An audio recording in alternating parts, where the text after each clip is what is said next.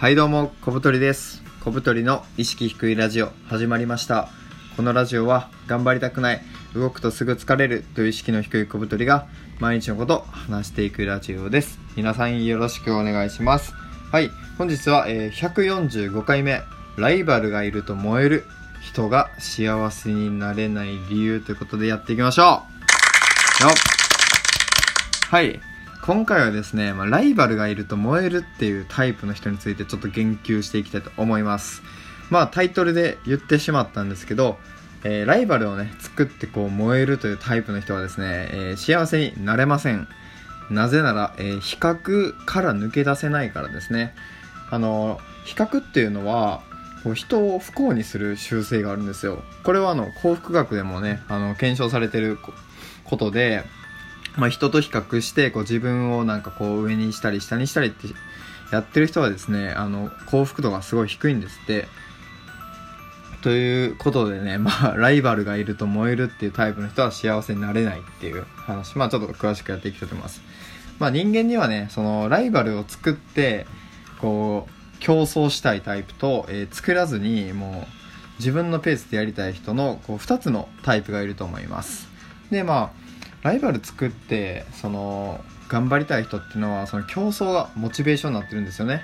で反対にライバルを作らない人っていうのはそういうのがまあ気にならないとかもしくは好きじゃないとかで、まあ、自分のペースでコツコツやりたいっていう人が多いではないのでしょうかで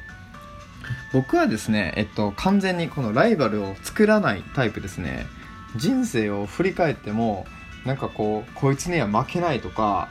絶対こいつには勝つんだっていうことをね本当に僕思ったことがありません。うん。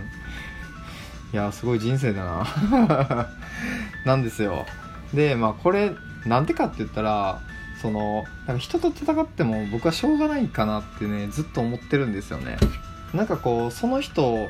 と争ってるわけじゃないじゃないですか基本的には。なんかこう相手を蹴落としたら自分が上がれるっていうシーンって人生で多分ほとんどないと思うんですよね。例えばその大きい大会とかでね何かなんか優勝争いをして決勝の舞台に上がってきたってなった時に初めてこいつに勝ったら栄光がつかめるとかっていうシーンはあると思うんですけど、まあ、普通にねあの平凡な人生を歩んでるとそんなことなかなかないじゃないですか。で、まあ、よくあるのは、えっとまあ、学校の点数でこいつに負けないぞとか。でもしくはですねあのブログやってたらですねあの PV って、まあ、ページビューって言うんですけど月々にねどれぐらい見られたかみたいな指標があるんですけどあとね収益とか月間どれぐらい稼いだかみたいな。それであのこの人には負けないぞとかって言って、まあ、頑張る人もいるんですが僕はねあの全然そういうのがありません。なのでたまにあのそういうねライバルを作りたい系の人に巻き込まれるんですけど本当に嫌ですね。なんかあの一回まあ、このラジオでも何回かあのお話はしたのですが以前ですねあのそのブログ初めて半年ぐらいの時になんかこう月間1万 PV 達成収益はいくらみたいな記事を書いて僕公開してたんですよ毎月。でそれを見たなんかよくわかんない人がですねいや小太りになんか収益買ったぞみたいな。この人は 1PV あたりいくらやけど俺はこれぐらい稼いで稼いでるんだみたいなことをねあの記事で書かれてしかもツイッターでねあのー小太りさんベンチマークしましたよ。みたいなベンチマークっていうのはそのライバルとしてお前をなんかこう標的にしたみたいなっていう意味なんですけど、まあ、そういうことをね言われてですね僕はあの穏やかじゃないわけですよ。なんなお前と急に出てきてのこのこ。どこの馬の骨かわからんやつがみたいな。まあその人元サイバーエージェントの人なんでねどこの馬の骨か分かってるんですけど。っていう人が来てですねまあなんかこう僕もねちょっとね珍しく闘争心が燃えて戦いたくなったんですけどいや待てと。冷静に考えた時に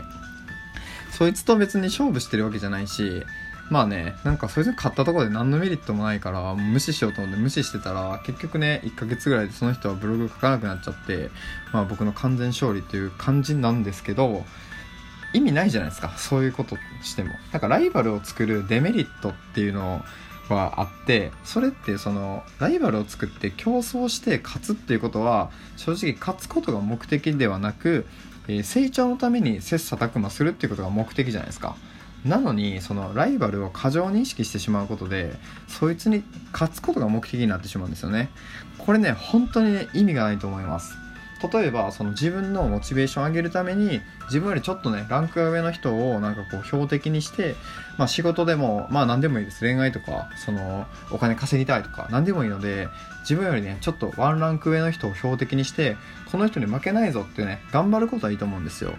でそれをなぜやるかって言ったらひいては自分が成長するためじゃないですか。でそこに主眼を置かないといけないのにライバルを作っちゃう人ってその勝つことが目的になってしまうんですよね。で僕はねほんと口を酸っぱくして何度も何度もラジオでも言ってるんですけどライバルを作ってもしですねそのライバルが何か戦えなくなったら例えば仕事でその営業、まあ、自分が営業マンだとしてですねそのライバルと売り上げを競ってたとしてその営業マンが部署移動になって営業じゃなくなった場合もう自分の価値じゃないですか。とかあとはブログで言うとそもそもみんなブログ更新しないんで継続して。あの土俵にも立ってないんですけど例えばブログがあのあの飛ぶって言うんですけどこれ何かと言いますと Google のねあの評価が急にガクンと落ちて検索で読まれなくなってしまうこともあるわけですよ。もうねあのねネットにもね災害みたいなのがあって台風みたいなのがやってくるんです定期的に。Google があの検索のねその基準をガラッと変えるのこれアップデートって言うんですけど、まあ、Google のアップデートを食らってそのブログのねその読者数が一気に減っちゃうこともあるわけですよ。でそうそういうねあの勝負以外の外的要因が多すぎるのにそのライバルに勝つぞって言ってやってるのって僕正直ナンセンスだなってずっと思ってるんですよね。まあその自分が戦う性質持ってないっていうのも大きいと思うんですけど。で、まあ、人生そのライバルを作るデメリットっていうのはまあ繰り返して言うとまあ、成長のためにその切磋琢磨するはずなのにライバルに勝つことが目的になってしまってその手段が目的化するっていうねこれ本当に良くないと思います。でまあこういうことを踏まえてですねやっぱねライバルがいると燃えるっていう人はねやっぱ幸せになれないしあんまりねあの良くないと思います本当に。結論はねライバルを作らずに自分のペースでやりましょうってことです本当に。あのこんなことをね言ってるとねおいお前なんかビビってるだけじゃねえかよとかこの平和主義者がとかっていうねあの思うね野蛮なリスナーの方もいるかもしれません。でもね、このラジオ好んで聞いてくれてる人はね、多分ね、緩い人多いと思うんですけど、で、まあそういうことをね、思う人もいるかもしれません。で、ライバルを作ることっていうのが良くないっていうのは、何で、あの、出てるかって言ったら、僕がね、あの、大好きな、日本最初のね、プロゲーマーの梅原大吾さんっていう方がいらっしゃるんですよ。その方は、その世界大会とかで、そのゲームの大会で優勝したりして、本当にね、そのゲーマー界でいうとレジェンドなんですけど、まあ、その人がそのずっとね何十年もね勝負の第一線で勝ち続けてるわけですよ。もう梅原梅原って言ってもすごいわもうカタカナで梅原って言ってねザ・ビーストとかって言われてるんですけどちょっと興奮してしまった。でその梅原さんがどうやってその勝負に勝ってきたかとかどういうふうに自分を勝負に向かわしてるかっていうとその毎日自分の成長を何でもいいから1個積み上げていくって1日1つだけ強くなるっていうのをその目的として日々を過ごしてるんですよ。でそこにそのライバルとかなんかこう特定の誰かっていうのをね上げずにただただコツコツ自分のペースでやっていくっていう。でその本とかにもね書いてあったんですけどなんかこの人に勝ちたいとかいうあのモチベーションをあの外部に持ってくるのはその刺激としてはいいけどそこを主軸に据えるとあんまり良くないっていう話もね出てきてやっぱりこのライバルを設定して頑張るっていうのはあんまり良くないですね。その世界のトッププロである、まあ、梅原さんも毎日積み上げていく。これね本当に間違いないと思うんですけどその何かね引いてる人ってその戦ってるというよりただただ自分のペースでその圧倒的な思考回数を重ねていくっていうことをやってる人だと思います。あの画家のねピカソもえっとどれぐらいかな？なんか13万点とか作品作ってるんですよ。で手塚治虫は、えっと、700作品か未発表合わせてからそういう人たちって本当多分自分でコツコツコツコツただただ積み上げていった人たちでそれがねあの大きな何かを獲得できるんですよ。なのでライバルを作ってその目線をね横にするんじゃなくてただただ前を向いてその昨日の自分より一個でも成長するように何かを積み上げていくってことがやっぱ大事なんじゃないかなとね僕は思ってます。なのでねあのー、僕をね争いに巻き込 む人がね今後いたらね。僕はねスッと距離を取ると思います。でなん小太りさん負けませんよとかって言ってくるやつって大体しょうもないんでねあの本当にすごい人ってそんなこと言わずにね圧倒的な成果を出して